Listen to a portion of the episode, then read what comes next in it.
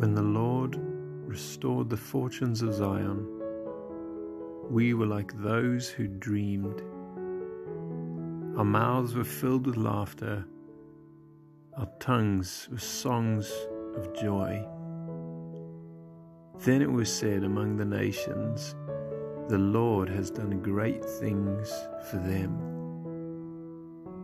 The Lord has done great things for us,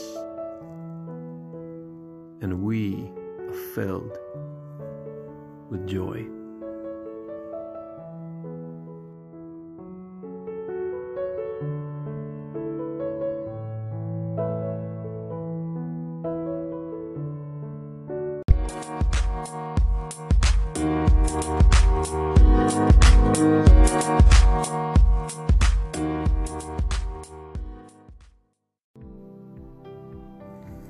It's been a year since we moved from from South Africa to the UK.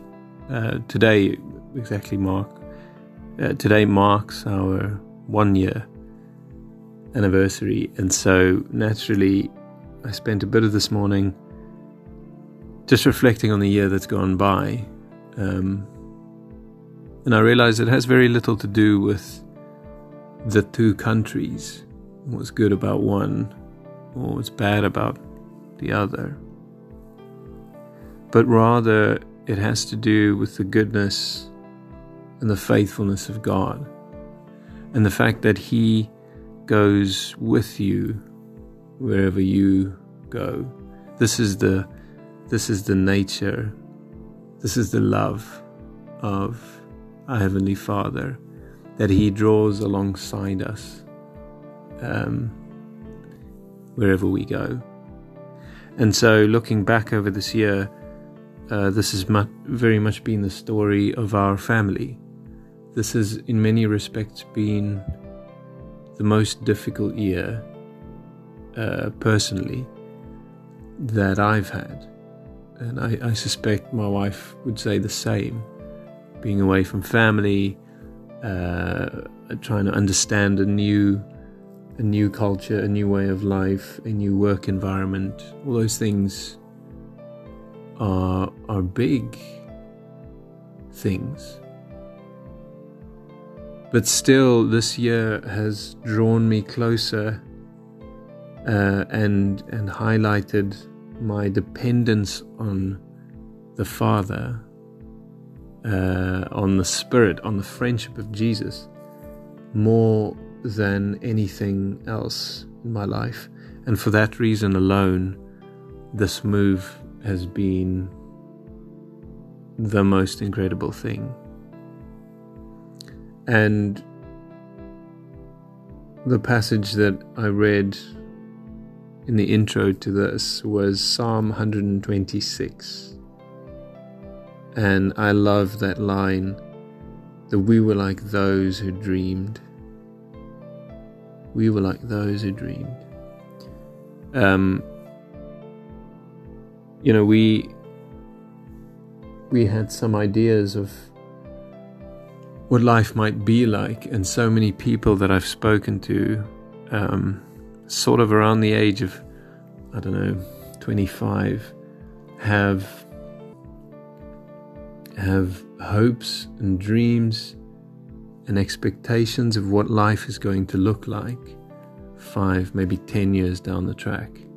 And most of those hopes and dreams are very good things. They, they speak of good fortune, they are hopeful, as they should be.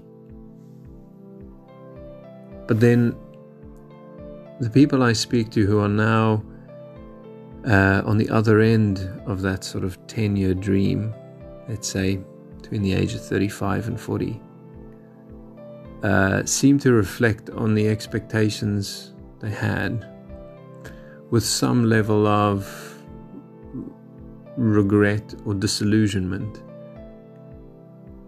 of exactly where they are and how they got here. Um, and that that's a that's a difficult place to be in. Uh, certainly one that I'm not unfamiliar with. And so this passage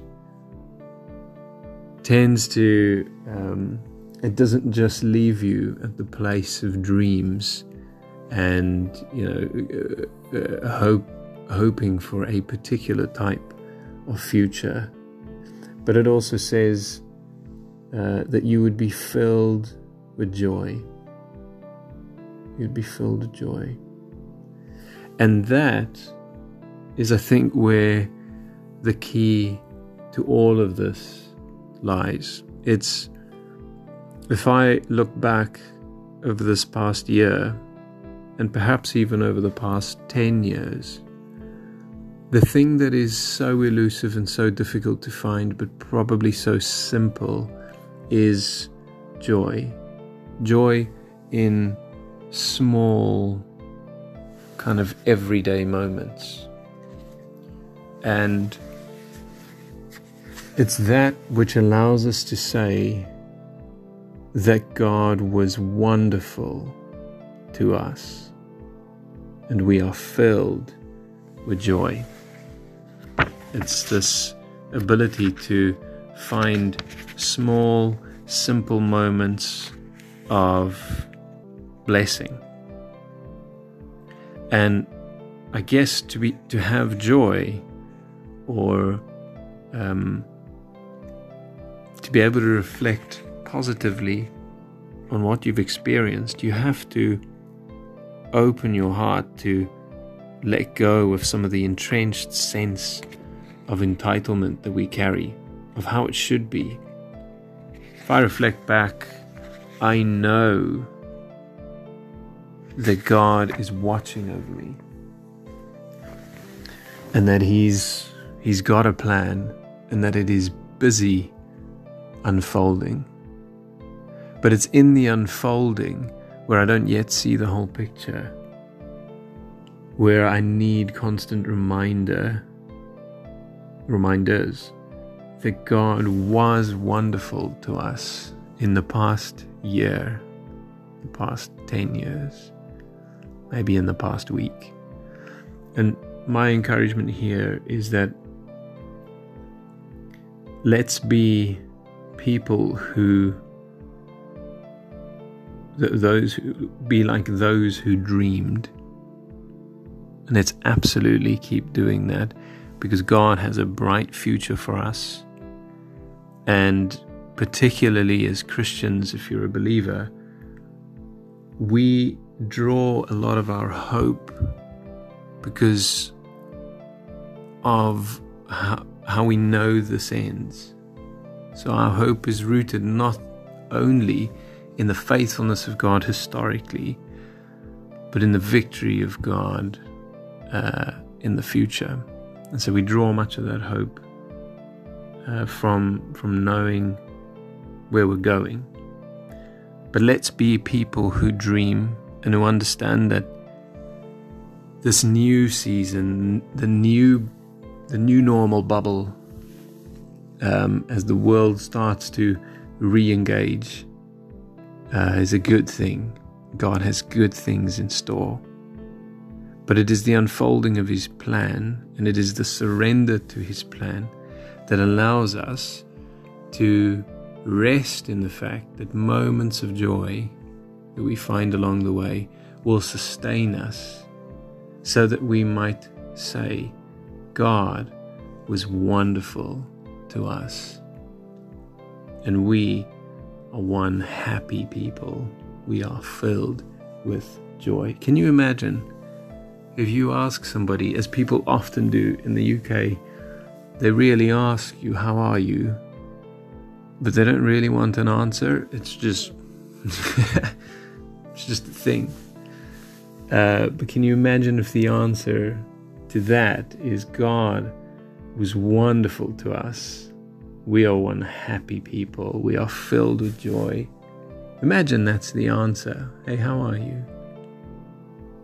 I think people would be stunned. But the reality is, if we reflect on our lives uh, through COVID, through everything else that that's gone on, and certainly if I reflect over my past year, God is wonderful to us. and we can be filled with joy for all the things that He's done.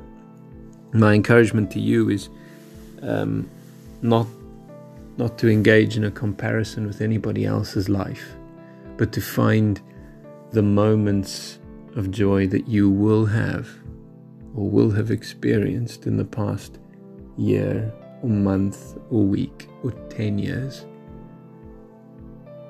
As you spend a bit of time today just thinking about the next season that God has for you and how it can all be filled with moments of joy and how we can uh, be like those who dreamed